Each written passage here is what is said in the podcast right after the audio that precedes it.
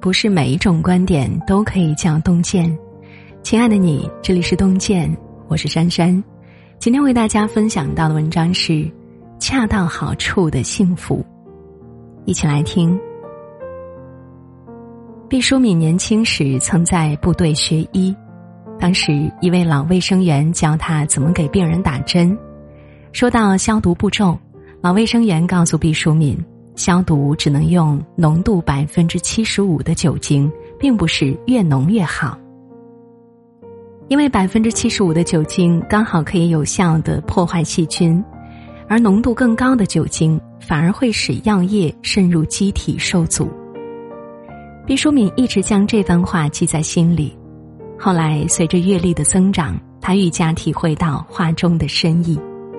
酒精的浓度不能太高，过了那个最佳值，结果就适得其反。幸福也是一样的，切不要贪得无厌。是呀，我们常以为幸福是得到越多越好，但其实物极必反，过则累赘。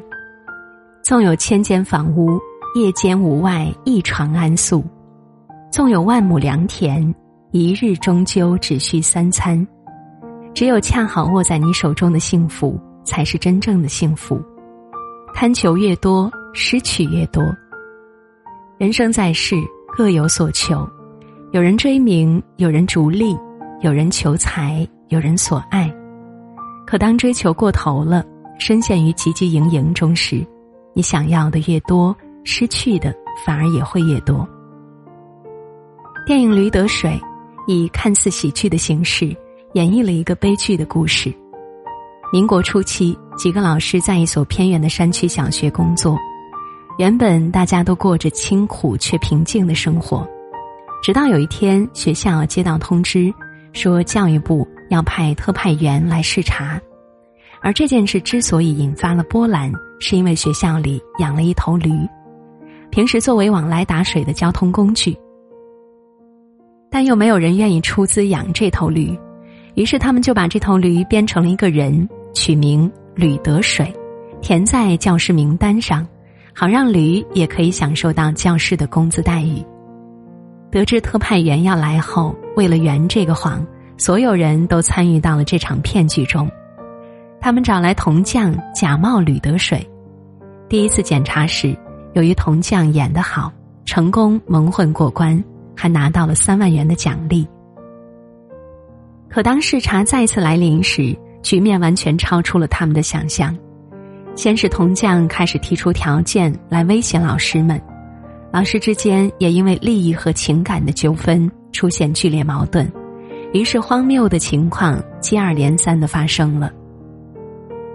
他们最初的目的其实很简单，只想养活一头驴，然而随着诱惑不断增多，每个人都渐渐失去了底线，迷失了自我。最大的受害者是女教师张一曼。在这场闹剧中，个性开朗的她不仅被逼到精神崩溃，还陷入身败名裂的处境。最终她用一声枪响结束了自己的生命，让人既无奈又叹息。人生有时候就是这样，走着走着就容易忘了初衷，被种种贪婪套牢。所有得到都有代价，不属于你的东西，就算暂时拥有，也会以另一种方式失去。道德经中有云：祸莫大于不知足，咎莫大于欲得。人最怕的就是得了还想得，有了还想有，永远处于不满足的状态中，到头来才发现捡了芝麻，丢了西瓜。减少欲望才能快乐。如果把人生比作一场修行，那么一路走来就是一个不断平衡欲望和能力的过程。很多烦恼与痛苦皆源于想要的东西很多，自身能力却又不足，结果只能任由自己在欲望的重压之下越活越辛苦。作家麦家曾经讲述过自己的一段经历，电视剧《暗算》和电影《风声》走红之后，他一度被影视圈捧为谍战之父，出版商、制片人纷纷抱着钱找上门，找他约新书。在外界的捧赞声中，他开启了连续3年疯狂创作模式。然而追求数量必然会牺牲质量，在那之后他所推出的几部作品都反响平平，甚至出现了很多差评。甚至父亲病入膏肓时，卖家为了赶一部小说错过了和父亲的最后一面，这件事成他此生最大的遗憾。小说的最后几千字，在出版社的催促之下，他只能守在父亲的灵堂前坚持完成。可这样被逼无奈的写作对他而言早已经失去了意义。自那之后，卖家整整搁笔1年，把更多的时间用来陪伴家人。后来在央视开讲了节目当中，反思起这一段过往，他终于承认，那时的自己已经在欲望面前迷失了。曾经的卖家可以为了写好一部小说而花上整整13年的时间，也会经常告诫自己要保持克制。可当他成了名，面对突如其来的名利和追捧，他就忘了曾经对自己的告诫。这就是人本身是有重力的，欲望就是最大的自重。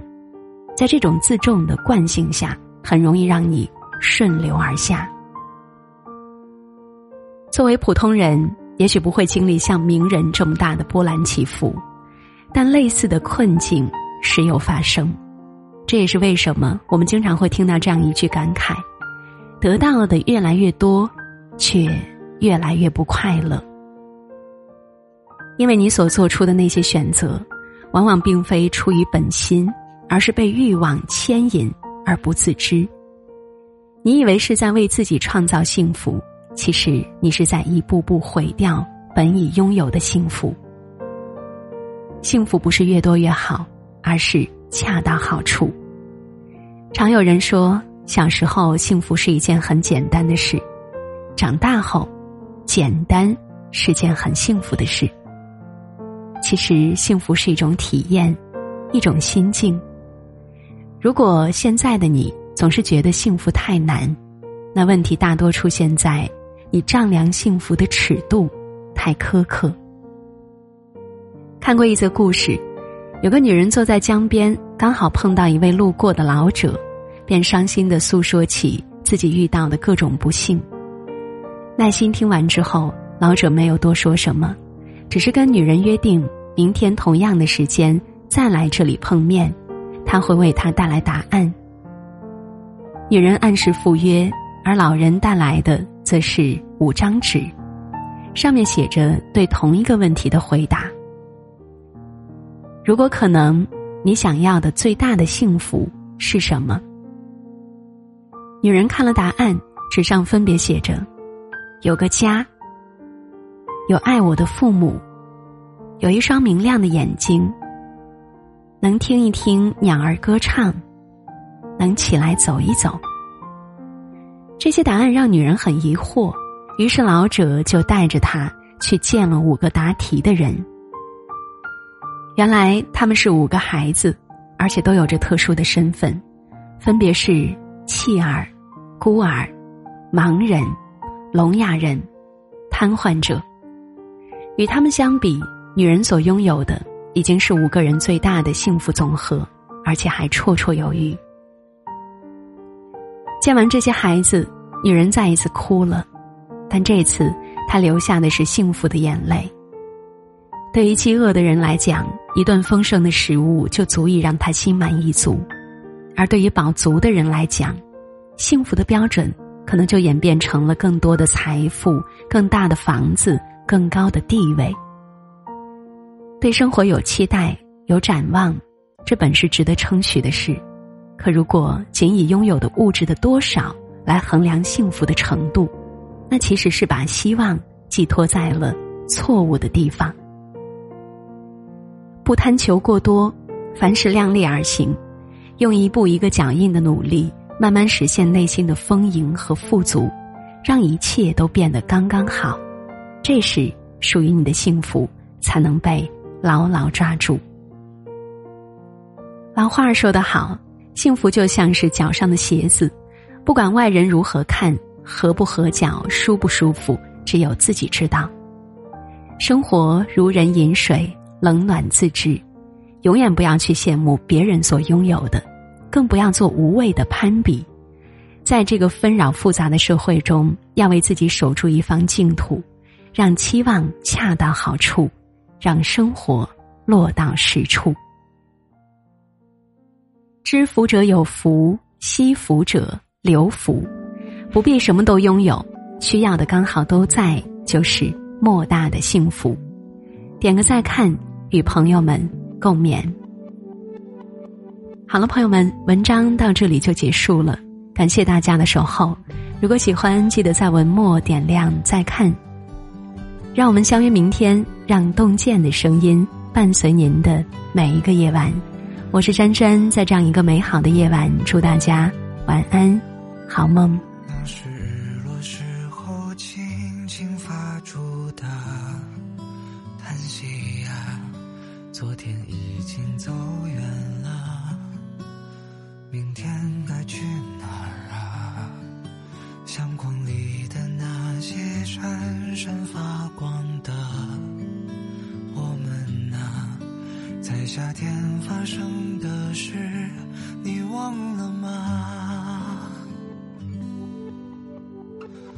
铁道旁的老树下，几只乌鸦叫到嗓音沙哑，却再没人回答。火车呼啸着驶过，驶过寂寞或繁华。曾经年轻的人啊，也像我吗？就回来吧，回来吧，有人在等你呢，有人在等你说完那句说一半的话。就别走了，留下吧，外面它太复杂，多少次让你